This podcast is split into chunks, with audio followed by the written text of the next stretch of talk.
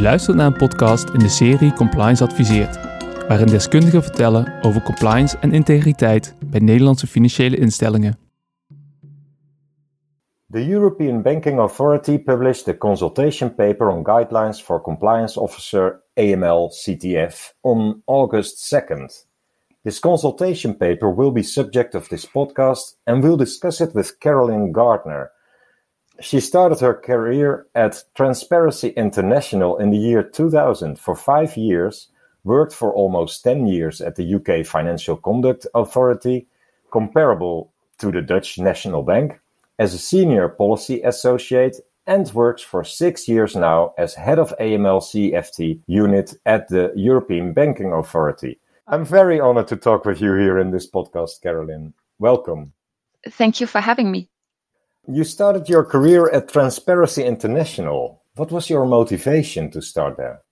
Well, when I was studying at university in Heidelberg, I met a group of anti-corruption activists from North Africa, and I was really taken aback by the extent of corruption in that region and the effect that it can have on, on ordinary people.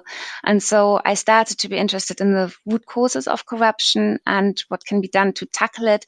And when I moved to London to complete my studies, I was delighted to find that Transparency International had just set up its research function in London and was looking for help. So I went and worked there for a year on a voluntary basis and then got hired as a member of staff and worked there for five years in total, really with the brains behind Transparency International's approach and methodology. So things like the Corruption Perceptions Index, for example. Wow. Impressive. We have recorded a podcast in the past with the director of Transparency International Netherlands. For listeners who are interested, I'm inviting them to listen to that podcast as well. What did you learn there at Transparency International that you still apply in your current role? It was quite a shaping experience, and I think I would maybe highlight three points. So, one is, of course, the, the erosive impact of corruption and financial crime on all aspects of public and private life. And I think that that's really important. You know, it's not just something abstract, it's something that affects people in their day to day life. I also learned about the importance of building coalitions of interested parties because I think without buy in, you will simply not achieve anything at all, whether at the level of an institution, at the level of the country, or indeed globally. So that's that's a lesson that holds true for anti-corruption work, for anti-money laundering work, but also I think generally. And then finally, working for a charity means I learned that being persistent really pays, especially if you're a charity or if you work in an area such as anti money laundering. Sometimes you don't get hurt unless you make a nuisance of yourself. So being persistent pays off. Yeah, that's a good message also for compliance officers sometimes. Indeed, yes. and what two most important matters have you worked on at the FCA? Because that was your next job in England. Yes, that's right. So at the FCA, I worked there for nearly 10 years, as you, as you mentioned. And so that's a very long time. And it's, to be honest, difficult to pick just two areas. But if pushed, I would say that the work on corruption in financial services was really important. And I know that the DNB in, in the Netherlands looks at this also in the context of its integrity supervision. But to this day, unfortunately, it's absolutely not common for regulators or sometimes the sector to take corruption seriously. And really, it should be the norm. So, corruption is one of the areas that I would highlight here. And the other one is, I would say, the work on, on the risk based approach to anti money laundering and countering the financing on terrorism. Because when I started back in 2005, I started in the month that the Financial Services Authority, as it was then, threw out all its AML rules and declared that institutions knew best how to identify and tackle money laundering risks, and therefore there needed to be no rules uh, from the regulator other than a sort of high level objective that tackling financial crime was important. And then, of course, you know, this experiment went wrong, and the FCA found that it didn't work, that financial institutions did not necessarily do what was necessary to tackle financial crime effectively. And so, over the course of the next years, more and more detail of what was expected was gradually introduced, albeit in a, in a different format. So, in a way, in my time at the FCA became full circle on the risk-based approach. And I think what's interesting here is that across the EU, I see that learning curve repeated as supervisors and institutions everywhere in the EU are working to implement the risk-based approach that was introduced by the fourth anti-money laundering directive. How do you, and now we're going to uh, discuss the European Banking Authority in general. How do you usually explain the mission, goal, and duties of the European Banking Authority to your public? So, the European Banking Authority is one of three European supervisory authorities. The other ones are the European Securities and Markets Authority, ESMA, and the European Insurance and Occupational Pensions Authority, EIOPA. And together, we are responsible for maintaining the stability and the effectiveness of the EU's financial system. And since January 2020, we have a duty to prevent the use of the financial system for money laundering and terrorist financing purposes and to lead, coordinate, and monitor the EU financial sector's fight against money laundering and terrorist financing. And so, what that means, to give you an idea of numbers in relation to AML CFT, the EBA looks after around 160,000 institutions across the entire financial services industry and 57 AML CFT supervisors. This is a public institution, not a private company, isn't it? Yes, we're an agency of the EU. And it's actually comparable to a local uh, regulator, but then on European level. Is that true? We are not really like a like a local regulator in the sense that we don't have responsibility for direct supervision of financial institutions. So we're not like the DNB who would go into financial institutions to test compliance. Instead our role as i mentioned is to lead coordinate and monitor. And this is essentially entailing on the one hand, setting setting common standards and policies that are then applicable across the EU financial sector. Mm-hmm. So, you know, we were talking about the AML compliance officer guidelines here, for example. That's guidelines that will then, once they're issued, apply across the EU. And we make sure through these guidelines that EU law is implemented consistently across the EU. So that's that's our, one of one of our main roles we also coordinate supervisory actions across the EU by making sure, for example, that there are proper structures in place for cooperation and information exchange between the different supervisors and between supervisors and other stakeholders, like, for example, FIUs. So, um, to give you an example, we have set up or we have supported the setting up of so called AML colleges. So, they are groups of supervisors that are responsible for the supervision of the same cross border group that get together to compare notes, to, to discuss risks, to, see, to, to exchange information on their inspection findings.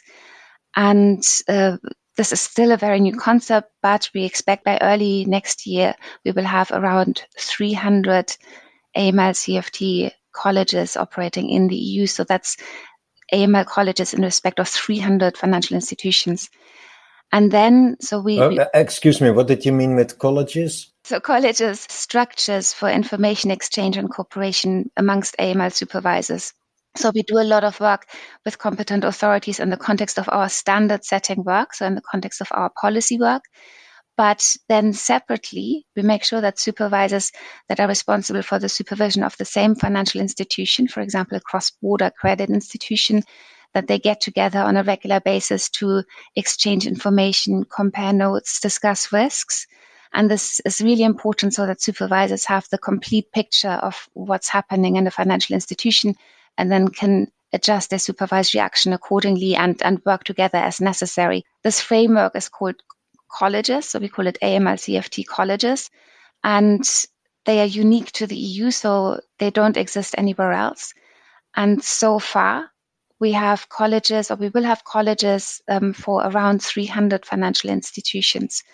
And just by way of background, a college is expected to be set up if a financial institution operates in three or more EU member states. Do you also have a role in determining if a financial institution should be fined, for example, for not complying with your guidances? No, because we're not direct supervisors. So, unlike the future AML authority that the Commission has just proposed, we don't have direct supervision powers over financial institutions But what we do do is we monitor the implementation of our standards yes. by competent authorities. And uh, the idea here is that we identify vulnerabilities and take action before risks materialize. And in that context, we've got a number of, of powers to make sure that our guidelines are implemented and that EU law is adhered to in, in the way that we expect. And these powers include, for example, the power to access all information that we need to carry out our work. So we could, for example, ask supervisors for inspection reports that we can then assess. We have the power to issue recommendations. We have the power to ask supervisors to investigate specific financial institutions if we have reasons to believe that they may be in breach of their AML obligations. And we can also ask supervisors to consider sanctioning those institutions if necessary. So while we don't have direct powers over institutions, we have indirect powers in that sense. And of course, ultimately, we can investigate if a national supervisor is in breach of union law. So what we do tends to be working very closely in collaboration with national supervisors, but we are also ready to, to send tough mes- messages if necessary. I think we have quite a good view on what the European Banking Authority is and what it does. What is the relationship between the European Banking Authority and the Financial Action Task Force? Do you have something in common or? Yes, we do. So we are members of the European Commission's delegation to the Financial Action Task Force.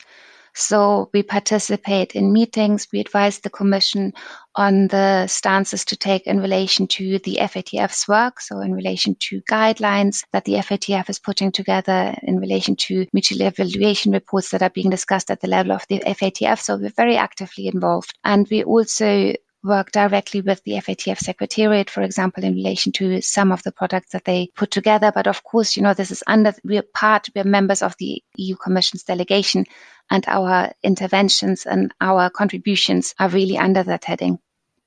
Yeah, I can imagine that, especially the 40 recommendations of the FATF that that uh, the EB, EBA can have input for.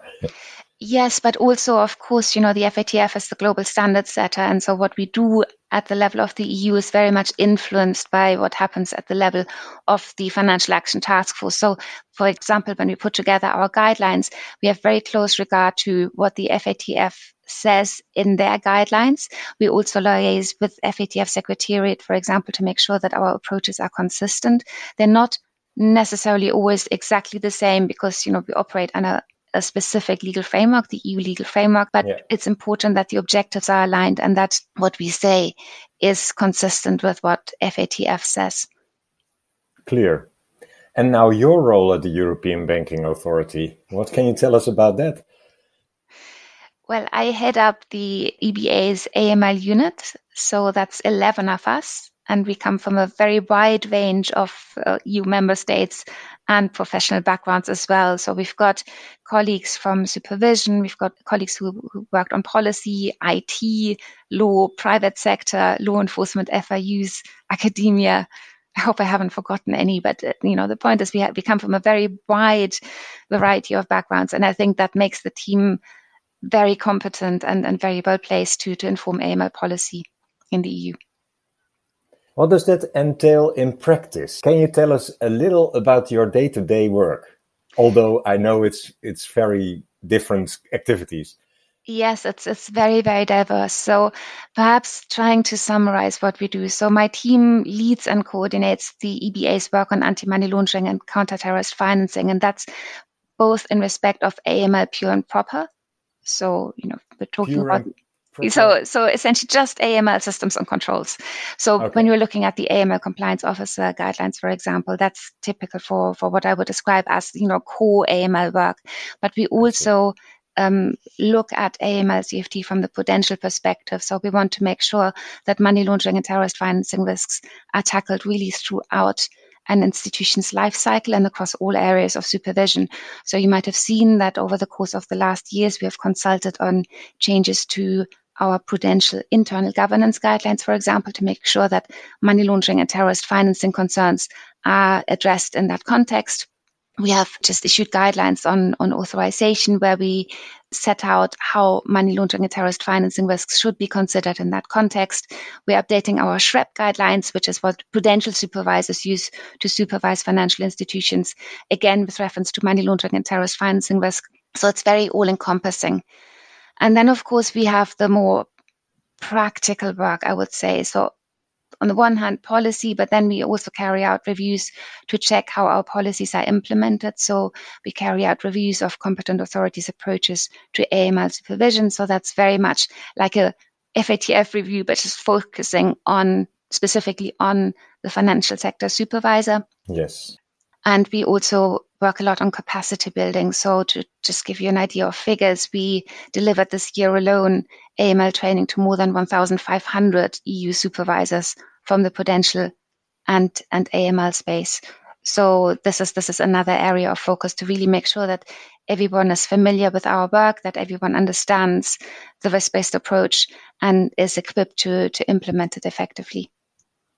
And now I can understand that our listeners think, okay, that's quite far from my bed, but we have something uh, that we really want to reach out for our listeners as well. But we, we go through that a little later in this podcast. Eh? Because we are talking now about the consultation and guidelines in general.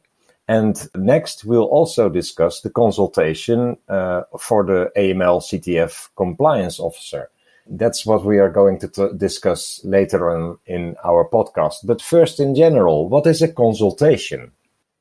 So, we have a number of tools at our disposal to meet our policy objectives. And the main ones in relation to policy are guidelines, technical standards, and opinions. And guidelines and technical standards carry a lot of weight because for guidelines, supervisors at the national level, like the DNB, have a legal duty to make every effort to comply. And our technical standards are adopted by the Commission and then become union law that's directly applicable in all member states. So we consult on those instruments because it's really important that we get them right.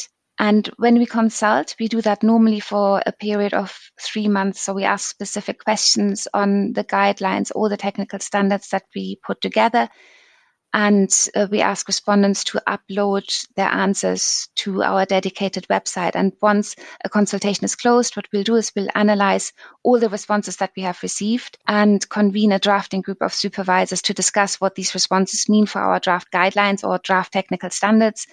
And that's why responses are most helpful if they are to the point and if they're also supported by evidence.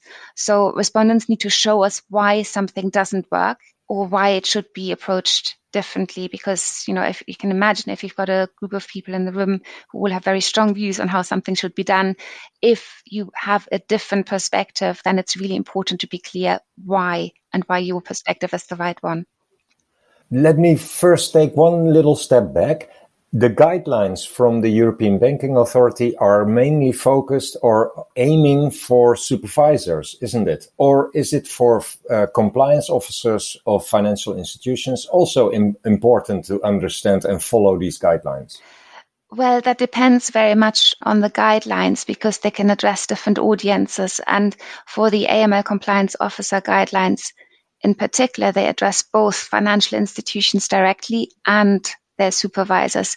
And the difference right. is that, you know, for financial institutions, they set out what financial institutions should do. But at the same time, what we expect supervisors to do is to use these guidelines to test whether what financial institutions are doing is good enough. I see. So actually reading the European Banking Authority guidelines will help financial institutions understand what their local uh, supervisor will do to enforce these guidelines. Yes, that's correct. Yes. And then consultations makes it possible for also our listeners to react to certain draft guidelines from the European Banking Authority. Absolutely. And I would really encourage everyone who has a view to, to share that view with us because I think what we often find, because we are an EU body, oftentimes financial institutions feel that they cannot or should not respond to our consultation. And instead, we get consultation responses from trade associations, for example.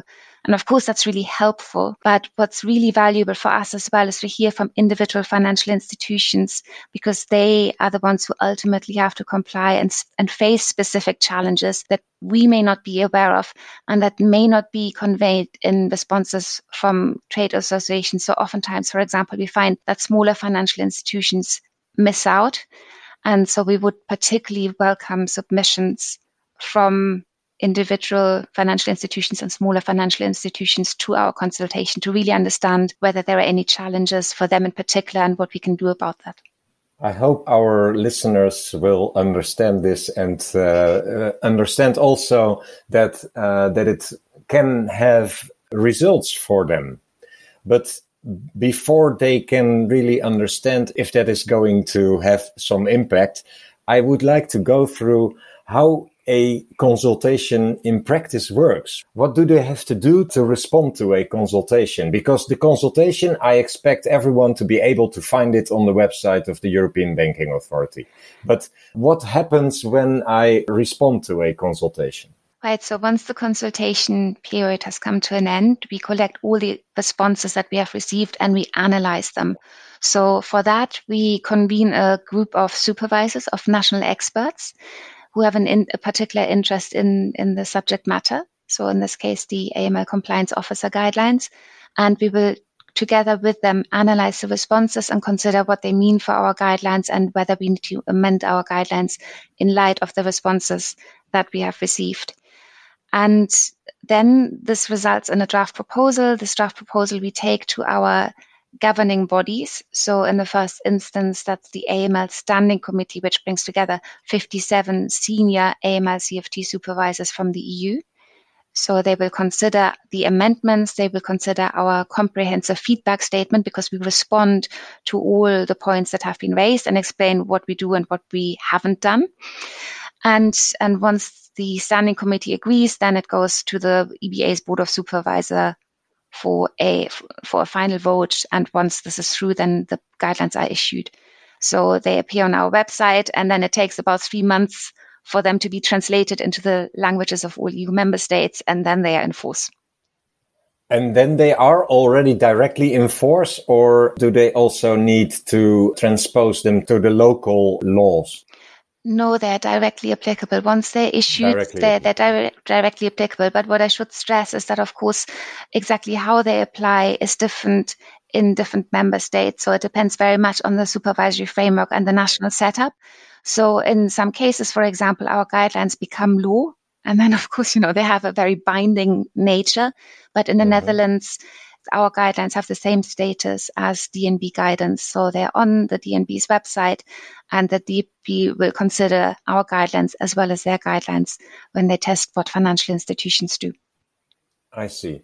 And um, let's say I responded to uh, one of the consultations of the European Banking Authority. Will I receive a personal reaction? Well, unfortunately, we are not able to respond personally to respondents. But I what understand. we do do is we provide very extensive feedback to the points raised in our consultation. So we have a report that sets out in general terms, first of all, what the main points were that respondents raised and what our position is on those. And then we have a table which literally goes through the different elements that have been raised and our reaction. So it says, you know, the, what points were raised, uh, our analysis, and then whether or not that has led to any changes in the final version of the guidelines.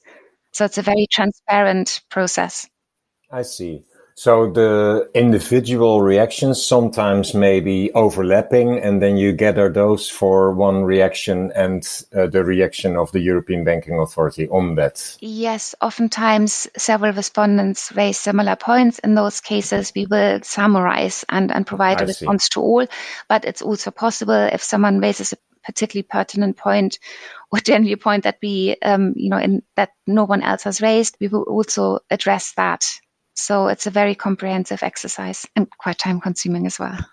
I think we have discussed the consultation and how this works. We can now focus on the specific consultation on the AML CTF compliance officer. When will this consultation finalize? So this consultation has been running for some time. We published it in August, and the consultation is open until the 2nd of November. Once we have all the responses, we will convene our working groups. We will start analyzing the responses. And then I would expect that sometime towards the middle of next year, we would probably have the final version published. But of course, that depends very much on the number of responses that we get and also how substantive the comments are that we receive. Can you briefly talk us through what is in that consultation? Yes, certainly. So, in these guidelines, we set out explicitly for the first time at the level of the EU what the roles, tasks, and responsibilities should be of the AML compliance officer and of the management body and senior manager who's in charge of anti money laundering and counter terrorist financing. And our objective, really, with these guidelines is to make sure that their very important roles are recognized across the board and in all member states, and that the individuals are equipped to, to perform their functions effectively. And the reason for this is that we found in the context of our implementation reviews that competent authorities' approaches to these roles that so their expectations and also what financial institutions do in practice has been approached very differently in different member states. And at times this had quite devastating consequences on member states financial crime prevention efforts and it's had also, of course, you know, we operate in the single market. So it's had a cross border effect. For example, if a branch's AML compliance officer was very weak, that then exposed the entire group to, to increased money laundering and terrorist financing risk. So we considered that it was important to bring about a common understanding of what's expected and what these roles entail, and to really work towards the implementation of a consistent approach across the board. So writing this consultation is based on something you saw in practice, something that went really devastating wrong. Yes, that's that's right. So we have I, I mentioned that we carry out implementation reviews of competent authorities to AML CFT supervision. And in that context, we speak not only to the supervisors, but also to financial institutions and FIUs to really get a complete picture of how AML supervision is approached in a member state. And it's in that context that we first noticed that, for example, when speaking to compliance officers of financial institutions, that the role they have and the seniority they have and the experience they have is handled very differently in member states. And also then, of course, following up with supervisors directly, we found that, you know, the way that they approach those functions and the expectations they have on financial institutions in that regard are very, very different. So yes, indeed, we we have seen in practice that this is that this can create real problems. For example, if the compliance officers are just very junior and don't get any support from senior management and no focus from the regulator, then you know ultimately this will affect how the financial institution handles financial crime prevention efforts, mm-hmm. and thus exposes the sector and the country and the EU to, to money laundering and terrorist financing risk. So if I get this correct, the, the consultation also expects something from management of financial institutions to make sure that the AML officer will have a significant role in the company. Yes, absolutely. And I think that's a, that's a really crucial point. So it's something that I also saw when I was working at the FSA, for example, or the FCA later on you know, the tone from the top really matters. If senior management don't buy into AML CFT, then ultimately nothing will happen and the institution mm-hmm. will open itself up to, to abuse. If you look at the anti money laundering directive, it has two separate provisions that are relevant in this context. So, one in Article 8 is about the AML compliance officer, but then in Article 46 it talks about senior management. And so what we do through these guidelines is to work towards a common understanding of what these two articles means and how they have to be transposed or how they have to be implemented. And so speaking about senior management in particular, what we expect, what we set out in these guidelines is that they are informed of money laundering and terrorist financing risks and that they're informed of the extent to which the institution that they're responsible for is, is equipped to manage those risks effectively. And if they find that there are any gaps, that they in, in, initiate the steps or make sure that they take steps to strengthen their approach and to, to uh, close any loopholes. I worked as a compliance officer before, and I remember that in the UK there was already a AML officer mandatory. But in the Netherlands, as far as I'm aware, at that moment, there wasn't any AML officer required. This guideline will change that also for the Netherlands, if I'm correct? Yes, it would apply across the board if adopted. I, think it will be adopted. As I said, so there's on the one hand the responsibility for senior management, uh, both collectively and also we expect a senior manager to be made personally responsible for AML CFT. Mm-hmm. Because, you know, as I mentioned, tone from the top really matters and nothing focuses the mind as much as being held ultimately responsible for shortcomings. So that's yes. one, one important aspect. And then mm-hmm. specifically on the AML compliance officer, indeed, yes, we expect that they be appointed in all financial institutions unless they're very, very small. And perhaps what I should highlight here as well is that, of course, you know, in the interest of proportionality, we make clear in the guidelines that in smaller financial institutions and to the extent that this is justified by the level of money laundering and terrorist financing risk, they can have other functions as well.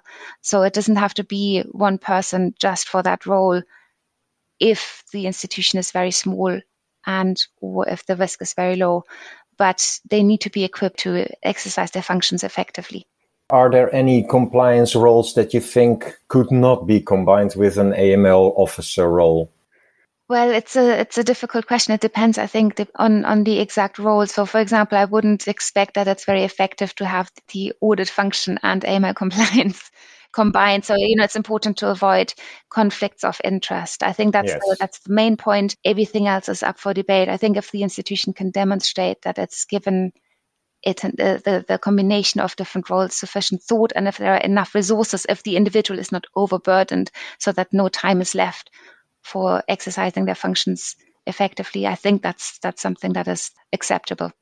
That sounds like something that the local regulators have to uh, have to audit if they comply with this consultation. Yeah. Well, indeed, I would expect the regulator to look at how the governance in the institution is set up and whether it works effectively. And part of that is the question whether there is an AML compliance officer who knows what they're doing and who has the resources that they need, both in terms I of see. human resources and financial resources as well.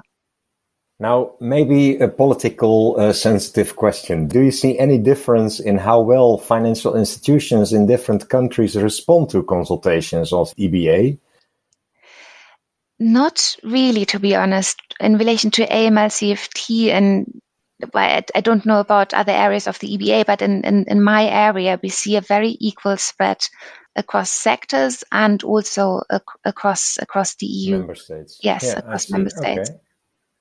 If listeners think, hey, I know something about this subject, I want to respond, what should you advise them? I would advise them to please make their voice heard and also to be to be very specific and to the point and back your points up with evidence if you can.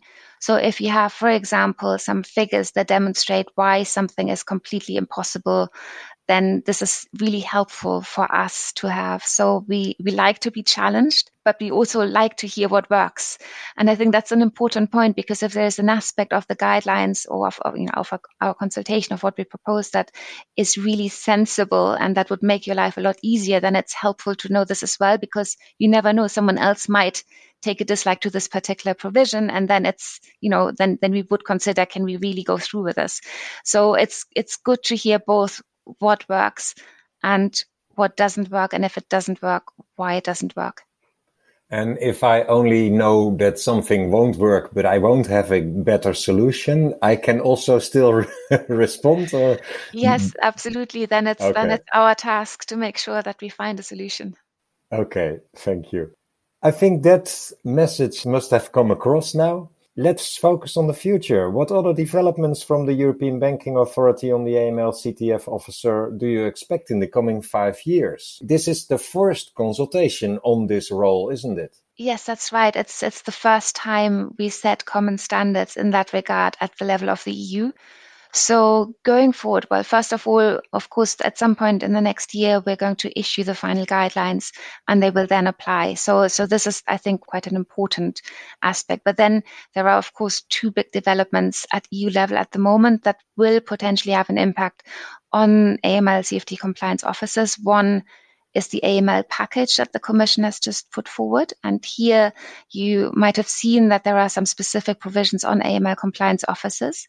So the Commission has acted on our advice that more specific provisions would be helpful at level one. So in, in the directive, in the regu- what's now regulation, to make sure that there, there is a clear obligation on, on financial institutions um, in relation to AML CFT compliance officers.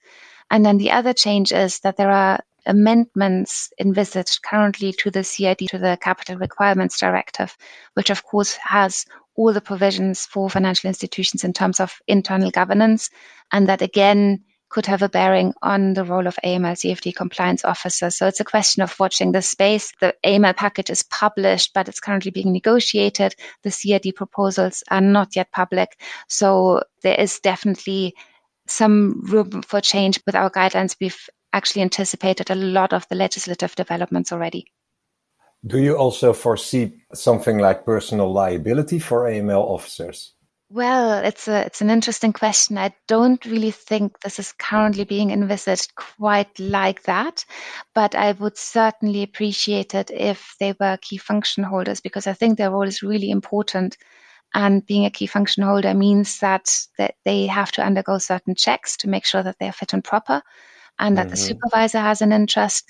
And I think generally, though this might appear onerous, it it actually strengthens their role because it really highlights the importance of AML CFT compliance officers. So I, for one, would be quite open to this, but I'm not sure this is currently being discussed or or not proposed. Yet. Not yet. It's not uh, in this. No, no but I, I, should stress that in some EU member states, this is indeed the case. They are key fun- they are considered to be key function holders in several EU member states.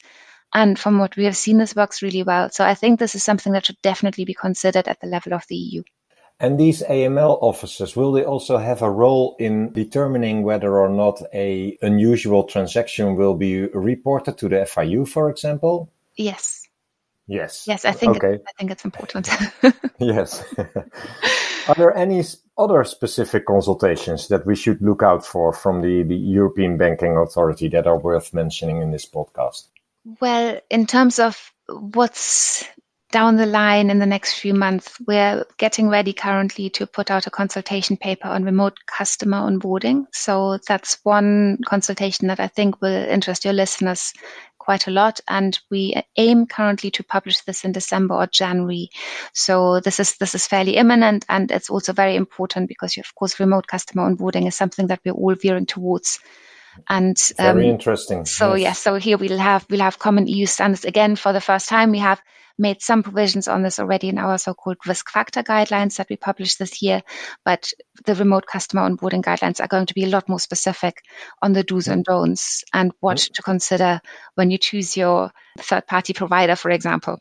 But there are also a few other products that we're going to publish in the next few months that I just want to highlight. They're not consultations, but I think they are going to be quite interesting. So, for example, we do a lot of work on de-risking at the moment.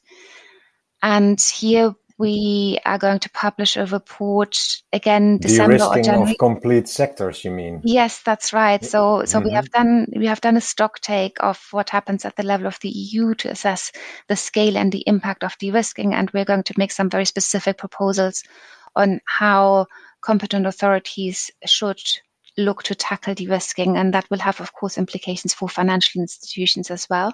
I see the other two reports that I would like to briefly flag is we're going to publish a report on the functioning of AML colleges early next year and a report on the findings of the current round of implementation review. So where we go into competent authorities to see how they comply with AML obligations. And again, here I think this would be making quite for quite an interesting read for your listeners to just understand where the areas of focus are and what lies ahead because we use those type of reports really to inform our policy work over the next few months. I ask this question in every podcast that I make. What is the best advice that you can give to compliance professionals in the Netherlands that listen to this podcast? Well, I would encourage everyone to respond to our consultations and to do so also if you maybe don't have a view on all the questions that we ask, you can also respond to just one question or two questions if, okay. if that's what you want. So, you know, we don't need to have the complete package, but a focused response is also very welcome. And then perhaps as a, as a final message to all compliance officers out there, keep up the good fight. It was very interesting, and um, I wish you very good luck with the work at the European Banking Authority. Thank you very much for having me. Dank dat je luisterde naar Compliance Adviseert. Heb je met plezier geluisterd? Volg dan op LinkedIn de pagina van Compliance Adviseert. En kijk even op onze website complianceadviseert.nl. Laat daar je e-mailadres achter, zodat je een e-mail krijgt bij een nieuwe aflevering. Ook bij vragen of opmerkingen mag je een bericht sturen via LinkedIn of de website. Alvast bedankt en tot de volgende keer.